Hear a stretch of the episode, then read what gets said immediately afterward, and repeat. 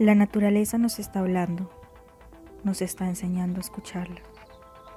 De la ignorancia a la conciencia, del silencio a la voz, de lo estático a lo imparable, de la rutina a los cambios, del egoísmo a la convivencia, de la violencia al respeto.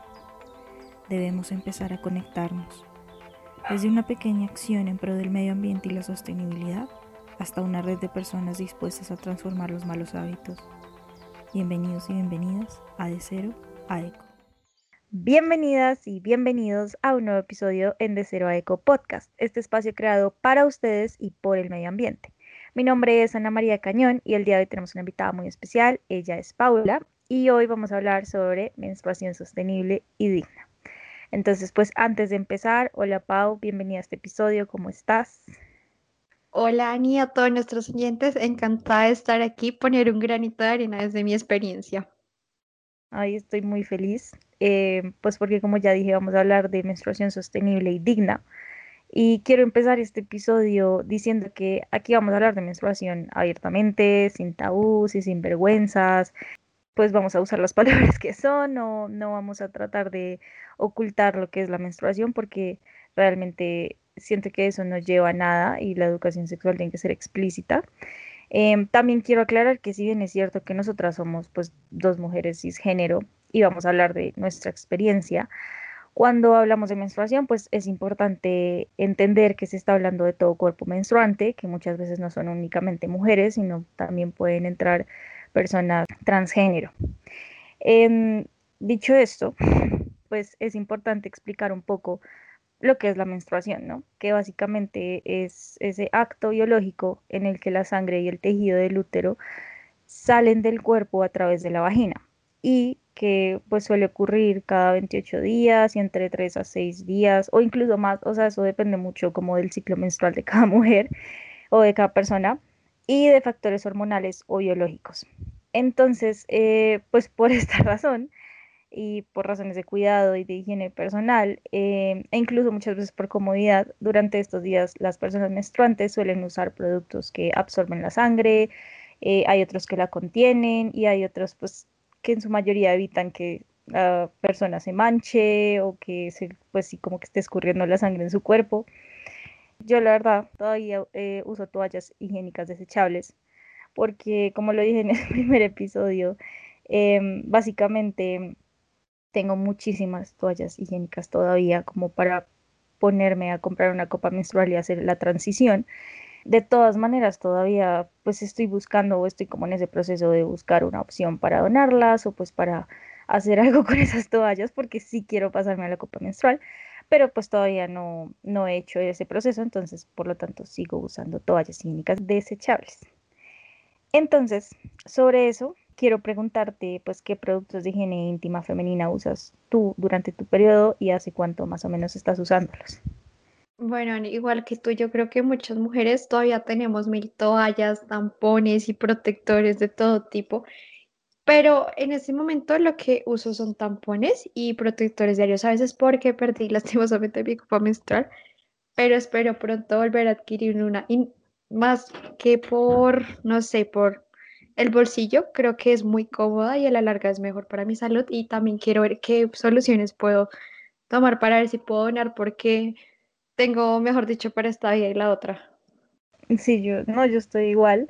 Y de hecho, el donarlas es una idea súper chévere, vamos a hablar de eso más adelante, porque para muchísimas personas, eh, pues es supremamente útil tener una toalla eh, desechable. Entonces, pues realmente Em, sí, es como una de las mejores cosas que se puede hacer en caso de que uno quiera hacer la transición. Siento que es súper importante entender el por qué muchos de estos productos desechables tienen pues una huella ambiental supremamente significativa.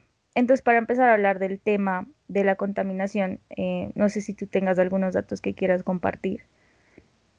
Bueno, hay un dato que más por el tema de contaminación también me impactó mucho porque afecta mucho nuestra salud y te voy a contar. A mí siempre me ha molestado utilizar toallas higiénicas, lo odio. Siempre me gustaban y me gustan los tampones, pero pues mi ginecólogo y mi mamá me decían que eran dañinos, pero pues nunca me explicaban el por qué. Entonces, digamos, yo me tomé la, dicha de investigar y encontré que hay algo que se llama síndrome de shock tóxico que está ligado al uso de tampones recurrentes y aparte que los tampones contaminan un montón y se da porque hay muchas bacterias que pueden entrar a la vagina por ese cambio de ecosistema, ¿no? Y hay una bacteria que se llama Staphylococcus aureus y se encuentra en la flora vaginal y se produce por la humedad en el algodón absorbente. Y también hay un dato curioso que no sé si muchos lo sepan, pero los tampones, el olor que, digamos, que emiten, muchas veces los perritos lo huelen y eso es súper dañoso porque ya son toxinas, son bacterias, entonces no es la mejor opción. Wow, no sabía eso. Qué locura. Bueno, yo encontré también algunos datos, estudio del CESA, que dice que las toallas higiénicas, así como los tampones, pues que usan las mujeres a lo largo de su vida o los cuerpos menstruantes, son aproximadamente 2.6 toneladas de basura. O sea, es una cantidad de desperdicios biológicos muy, muy, muy grande eh, que se genera pues a causa de estos productos de higiene íntima femenina. Además, muchos como datos estadísticos revelan que una toalla higiénica puede demorarse hasta 500 años en degradarse, lo que hace que muchos de esos desechos contaminen por un larguísimo periodo de tiempo. Incluso un artículo de la ONU que encontré decía que las toallas a base del plástico tardan cientos de años y muchas veces se queman. Entonces esto es súper malo porque pues generan emisiones de gases contaminantes como el dióxido de carbono. Y son datos súper preocupantes, no solo por eh, el factor ambiental, sino porque se convierten en un problema mucho más grande cuando nos damos cuenta de, pues, si multiplicamos el número de personas menstruantes que hay a nivel mundial y el consumo de productos como las toallas sanitarias desechables o los tampones o los protectores íntimos, sin mencionar que pues esa población sigue en aumento, ¿no? La población menstruante sigue en aumento. Porque es que el tema aquí es que una persona necesita como mínimo, no sé, digamos, tres o cuatro toallas higiénicas diarias, pongámoslo en promedio, durante sus días menstruantes. Y si una persona menstrua seis días, estamos hablando como de 24 toallas al mes. Y si esa persona es regular, entonces al año estaríamos hablando de 288 toallas higiénicas. Cada toalla se va a demorar en degradarse 500 años. O sea, a mí esto me explotó la cabeza porque la primera toalla higiénica que yo me puse en la vida todavía está por ahí, en algún lugar del mundo, y no se ha degradado y no va ni por la mitad del tiempo. O sea, en serio es una locura. Ahora, si comparemos eso con una copa menstrual, tú pues podrás rectificar esto porque ya tuviste la copa. Una copa menstrual, mm, pues he leído, tiene una vida útil como de 5, a veces dicen que 10 años, si uno la cuida muy bien porque pues eh, la copa menstrual se puede reutilizar. Ahora la pregunta que muchas personas se pueden estar haciendo es cómo así que una copa se reutiliza, pues cómo es eso, cómo se usa. Em, yo he investigado un poco, pero pues la verdad preferiría que tú lo respondieras desde tu experiencia, o sea, cómo es eh, ese proceso de usar la copa. Bueno, yo la primera vez que tuve conocimiento fue por una youtuber muy reconocida que estaba contando su experiencia y llamó mi atención. Entonces empecé a investigar y encontré que se puede esterilizar muy fácil, antes y después de utilizarla, obviamente para evitar infecciones. Y es que solo la debe servir más o menos entre 3, 5 minutos en una ollita que tú destines para eso. Por ejemplo, en mi caso yo compré una ollita aromática que compré exclusivamente para eso, pero hoy en día sacan muchísimas promociones con su propio case, con su propia ollita, entonces digamos que es más factible en este momento y a mí algo que me pasaba es que, digamos, las toallas me irritaban mucho y me daba miedo que utilizar la copa también me fuera a irritar por el material, pero encontré que es muy poco probable porque el material está hecho de goma silicón, entonces no altera tu pH y por eso mismo también es reutilizable porque tiene una larga vida. Entonces, esto es súper cool. Y es súper interesante como ya hablar de cómo funciona la copa, porque pues las personas que aún no saben bien por lo que no es como tal un producto tan comercial, o sea, como que lo puedas encontrar en, no sé, eh, supermercados de cadena, por ejemplo.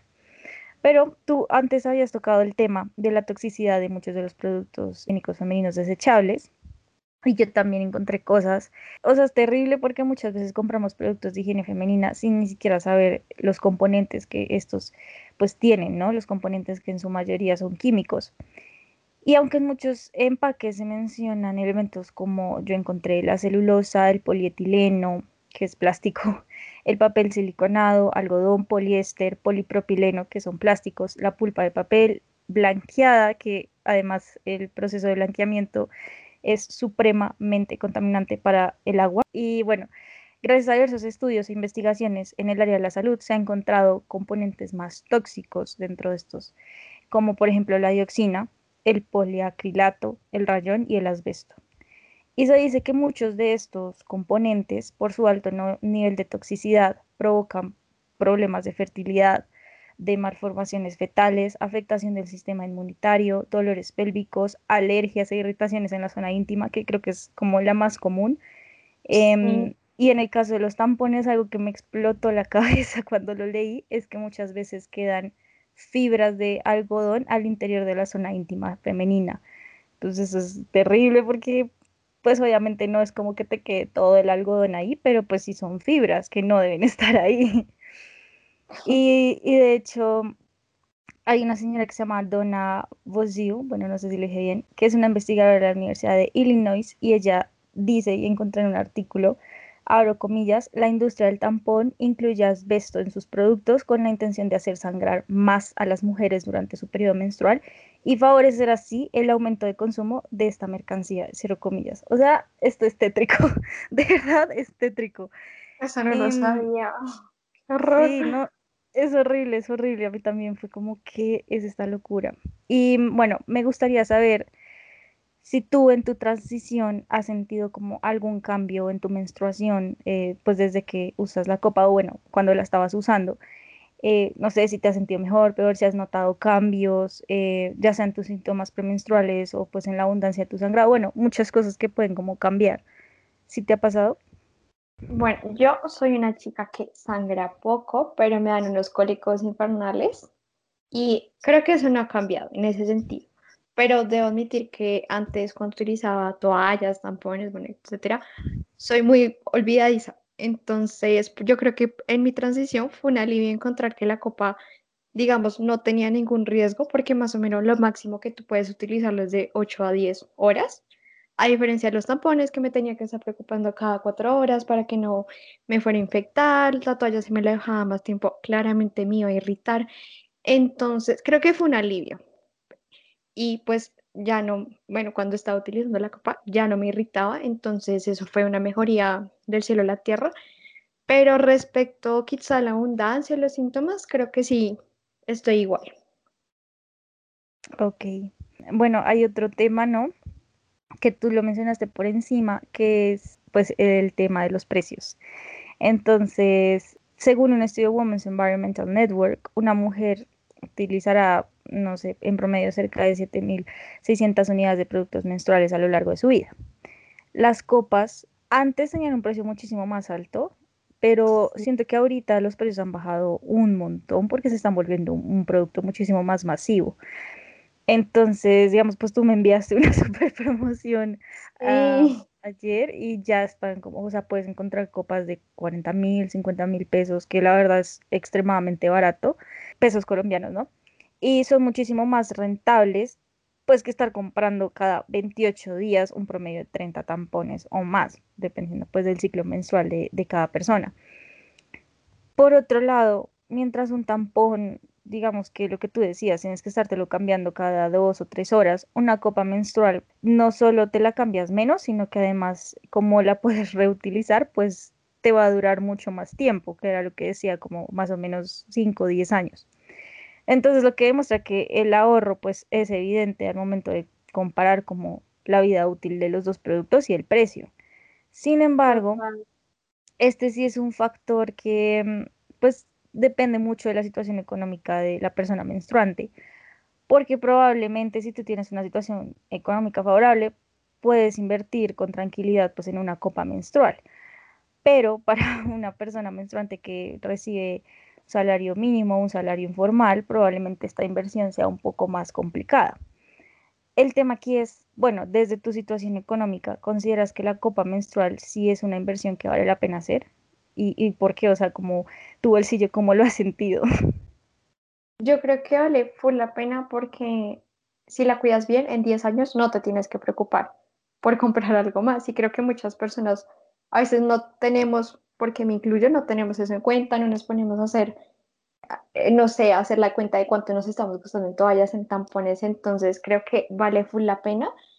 Y por lo que decíamos, que los precios han bajado muchísimo. Digamos, yo quería comprar una que costaba 102 mil, pero bueno, vine con el esterilizador, la bolsita, pero ahora es increíble cómo han salido promociones. Digamos, la que te mandé que es 50 mil, dos copas, dos esterilizadores y aparte dos bolsitas. O sea, es como no solo puedes estar haciendo el cambio tú, sino que puedes decirle a tu mamá, a tu prima, a tu amiga. Y es bonito poder hacer un cambio que te que lo puedes hacer con otra persona que le salga más económico también a ella, a ti. Entonces, creo que sí vale full la pena y también porque uno mismo se está cuidando y es bonito tener esos detallitos con nuestro cuerpo. Exacto. No, y además lo que tú dices, o sea, como que igual es, es un detalle enorme como para el planeta, para tu cuerpo, para tu salud, porque pues ya dijimos unos datos que son aterradores. Bueno, y también quienes ya me escucharon en muchos episodios antes, eh, saben que me encanta como aprovechar estos espacios para desmentir algunos mitos, pues que giran en torno a los temas. Y quisiera aprovechar un poco tu experiencia para que me ayudaras a desmentir o confirmar algunas de las ideas que hay sobre la copa menstrual. Entonces, la primera es que genera dolor o incomodidad, ¿verdadero o falso? Falso. Dolor no, tal vez incomodidad cuando empiezas a utilizarla porque no la sabes acomodar bien. Pero ella misma como que va, se va moldeando, pues se va acomodando porque su forma está hecha para eso. Lo que sí he leído es que muchas personas pueden llegar a sentir dolor, pero porque no escogieron bien la talla de la copa, porque hay varias. Entonces, primero tú puedes asesorarte para que no te vayas, te vaya a pasar como este tipo de cositas que te duele o te incomoda. Sí. La segunda es, es difícil de insertar y extraer. Hay personas que dicen como que eso la primera vez se pierde y eso es como pánico. Oh, no. No, no, yo creo que es práctica, porque creo que sí, uno tiene que estar muy relajado para que los músculos no se tensionen, porque se te va a llegar como... Pero es un poco más difícil de extraer, pero pues un tip desde mi experiencia es que si tienen la oportunidad de extraerla en la ducha, háganlo el agua caliente como que va a facilitar mucho las cosas, pero es práctica. Ok.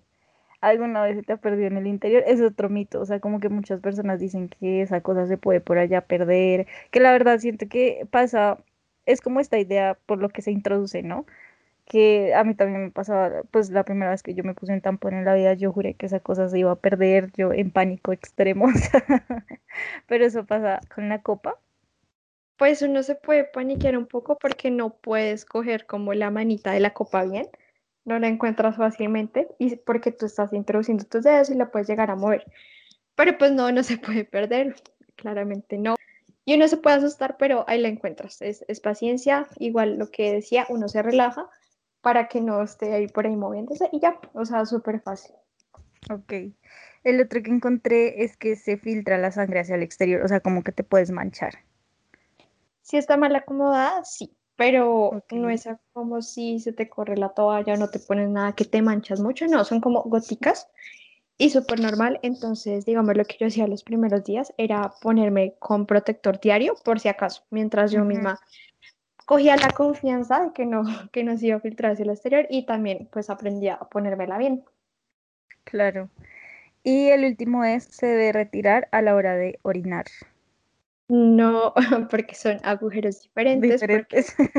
para todos los oyentes, donde nosotros orinamos es por la uretra y donde introducimos la copa es por la vagina. Eso no interfiere la ida al baño. Exacto. Ahora, em, bueno, durante este episodio hemos hablado de la copa menstrual, porque pues tú eres la que tienes esa experiencia, pero pues también es importante como conocer qué otro tipo de alternativas hay. Entonces, bueno, por otro lado está la toalla de, las toallas de tela, que son una alternativa como perfecta para todas esas personas menstruantes que no se sienten cómodas con la idea como de introducir algo como la copa menstrual.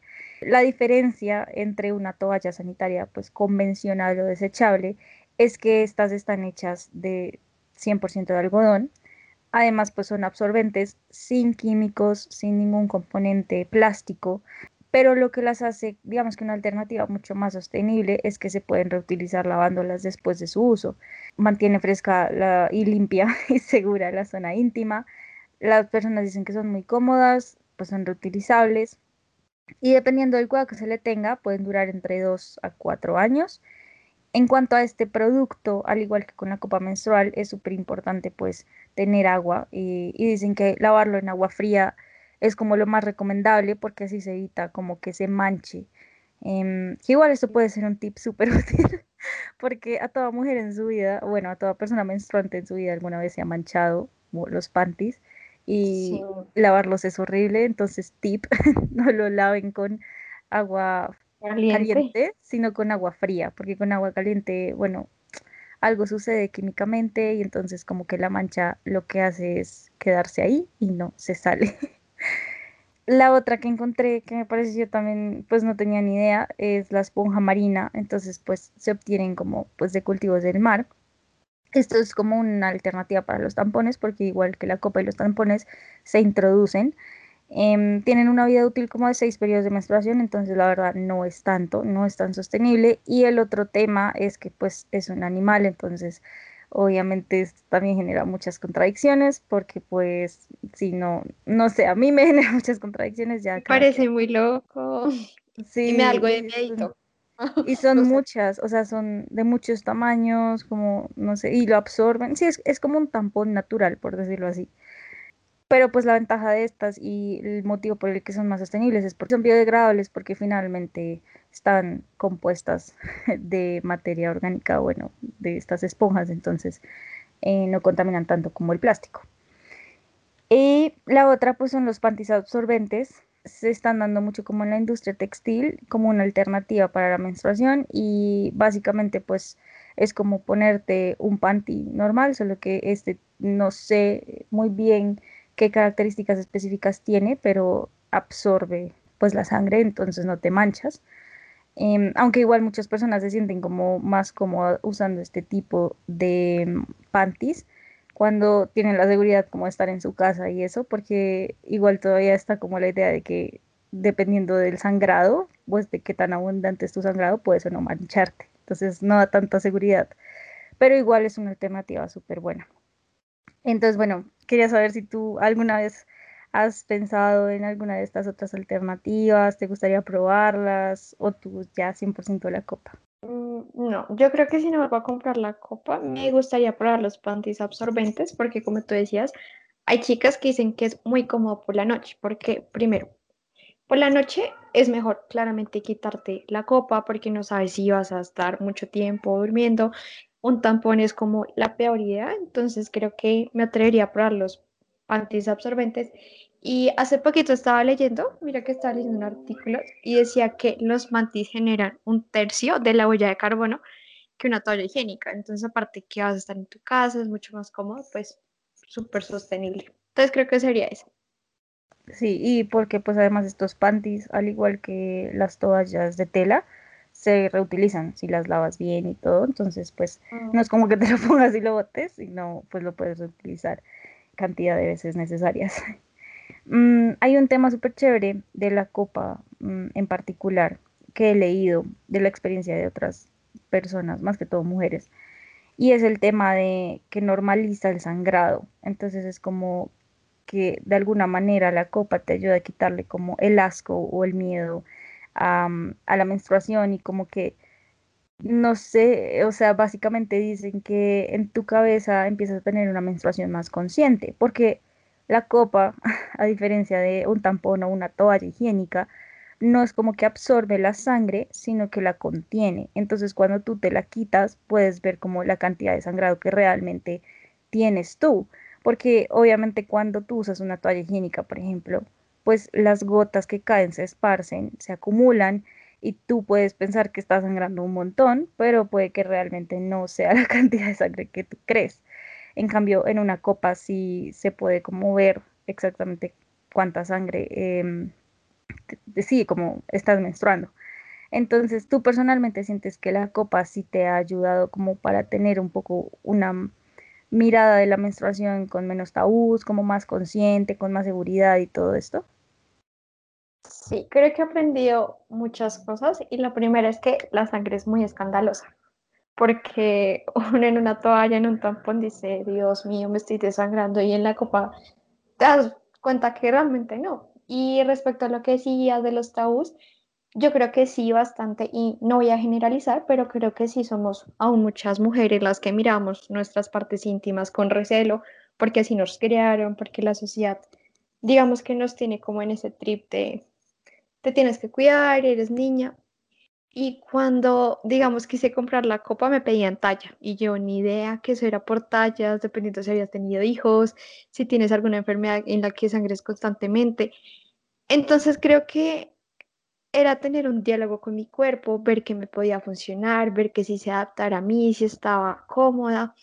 Y fue hasta bonito porque era una versión para mí, o sea, me hizo sentir femenina, que estaba siendo consciente de mis gustos, estaba escuchando a mi cuerpo.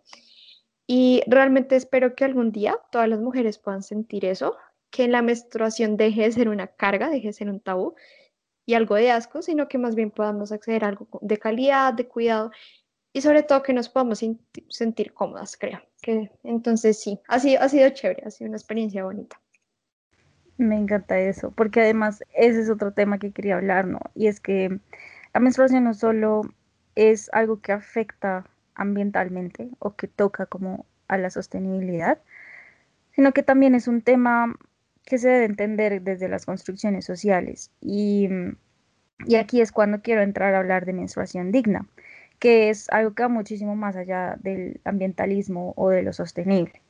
Entonces, bueno, primero que todo, y tú estarás de acuerdo conmigo y todas las personas menstruantes de este mundo, es absurdo que un cuerpo menstruante pues deba pagar por estos artículos de higiene cuando debería ser algo que cubre el sistema de salud, o sea, se, debería ser algo gratuito. Es, es como si por ser mujer y por menstruar, o bueno, por ser una persona menstruante, cargaras y tuvieras que responsabilizarte de, de eso, ¿no? Entonces, eh, obviamente esto responde a unas lógicas de mercado que en serio a mí me parecen muy absurdas, pues que una mujer tenga que pagar por sangrar eh, es como si fuera el costo que tienes que pagar por ser mujer o por ser cuerpo menstruante. Y mm, hay una noticia del 2019 que encontré en el portal de CNN en el que se habla del caso de un habitante de calle que por su pues, situación económica y social, se veía en la necesidad de sacar las toallas higiénicas de la basura y reutilizarlas. O sea, estamos hablando de algo que es sumamente indignante, em, súper desagradable, súper insalubre, aparte porque estás usando una toalla higiénica que ya usó otra persona. Entonces, es terrible. Y si vamos a ver las cifras, esta misma noticia nos dice que, pues según el censo de ese año del DANE en Bogotá, hay más o menos 9.538 habitantes de calle, de las cuales 1.061 son mujeres, eh, pues que obviamente es un alto porcentaje de personas que menstruan y por su situación socioeconómica pueden verse envueltas en situaciones como la de esta habitante de la calle. Y eso, o sea, sí, sin mencionar em, la situación de las personas trans, que incluso puede llegar a ser muchísimo más indignantes porque pues muchas veces esta población no es reconocida, em, se asume que esta población como que de alguna manera no es menstruante, aunque sí lo es. Entonces, em, pues es un problema que desde la raíz es insostenible, eh, tanto a nivel social como a nivel ambiental. Y eso es algo que muchas veces ignoramos, pero yo creo que es responsabilidad de todos promover una menstruación más sostenible y más digna. Y otro factor que suele afectar a la población eh, menstruante son las concepciones culturales o étnicas en muchas comunidades. Entonces, por ejemplo, hace poco escuchaba un testimonio de una entidad que trabaja en torno a la menstruación sostenible y digna y una de las integrantes contaba que hicieron una campaña con la comunidad de Guayú, en Colombia, que buscaba educar y darle a estas personas alternativas sostenibles pues, para la menstruación. Resulta que al inicio esta comunidad se negó pues a usar copa menstrual porque decían que no debían introducir cosas en sus vaginas pues por concepciones étnicas.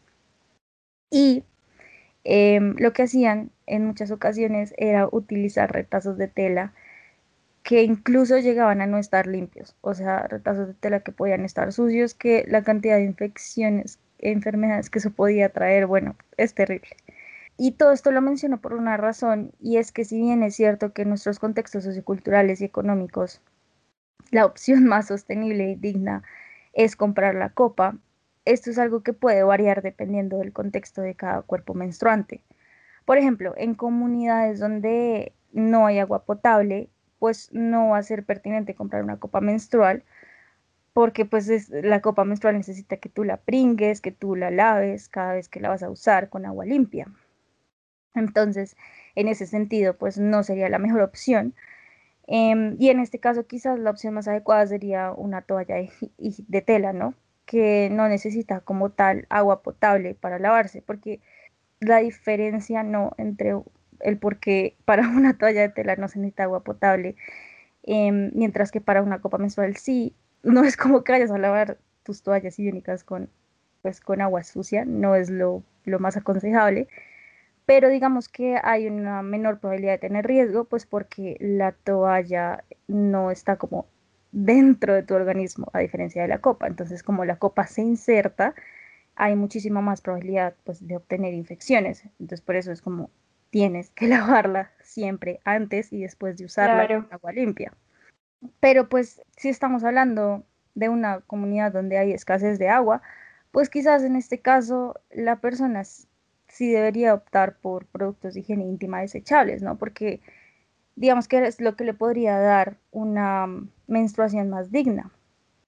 Entonces ahí es, por eso mencionaba al inicio del podcast como súper importante eh, si es posible también ayudar a estas comunidades que muchas veces no tienen la facilidad de poder tener una menstruación digna. Y, en verdad es terrible, o sea, no sé si tú quieras comentar al respecto, pero a mí en serio me parece horrible pues que una mujer o un cuerpo menstruante se vea en la necesidad de sacar una toalla higiénica de la basura y reutilizarla. Me parece, de verdad creo que me impacta mucho porque creo que a veces somos ignorantes hace tipo de detalles, ¿no? Como que decidimos ignorarlos o nunca nos detenemos a pensar esas personas cómo lo están haciendo. Y es muy triste que, no sé, que nuestro gobierno como no nos ayude en ese espacio de de verdad proporcionar algo que debería ser gratis, sino que en cambio se tenga que denigrar a la mujer de esa manera, ¿no? Entonces, sí, es muy triste, me parece horrible. Sí, o sea, la verdad, pues evidentemente esto es un tema que a gran escala ya debería pasar a políticas públicas, ¿no? O sea, yo en serio pienso que la menstruación y los anticonceptivos deberían ser algo gratuitos en cierta medida, porque, o sea, básicamente es, una cuestión biológica, o sea, tú no pides menstruar o no, tú naces menstruante y ya, y no por eso deberías tener que considerar pagar, o sea, Sí, o sea, básicamente es, suplir una necesidad básica.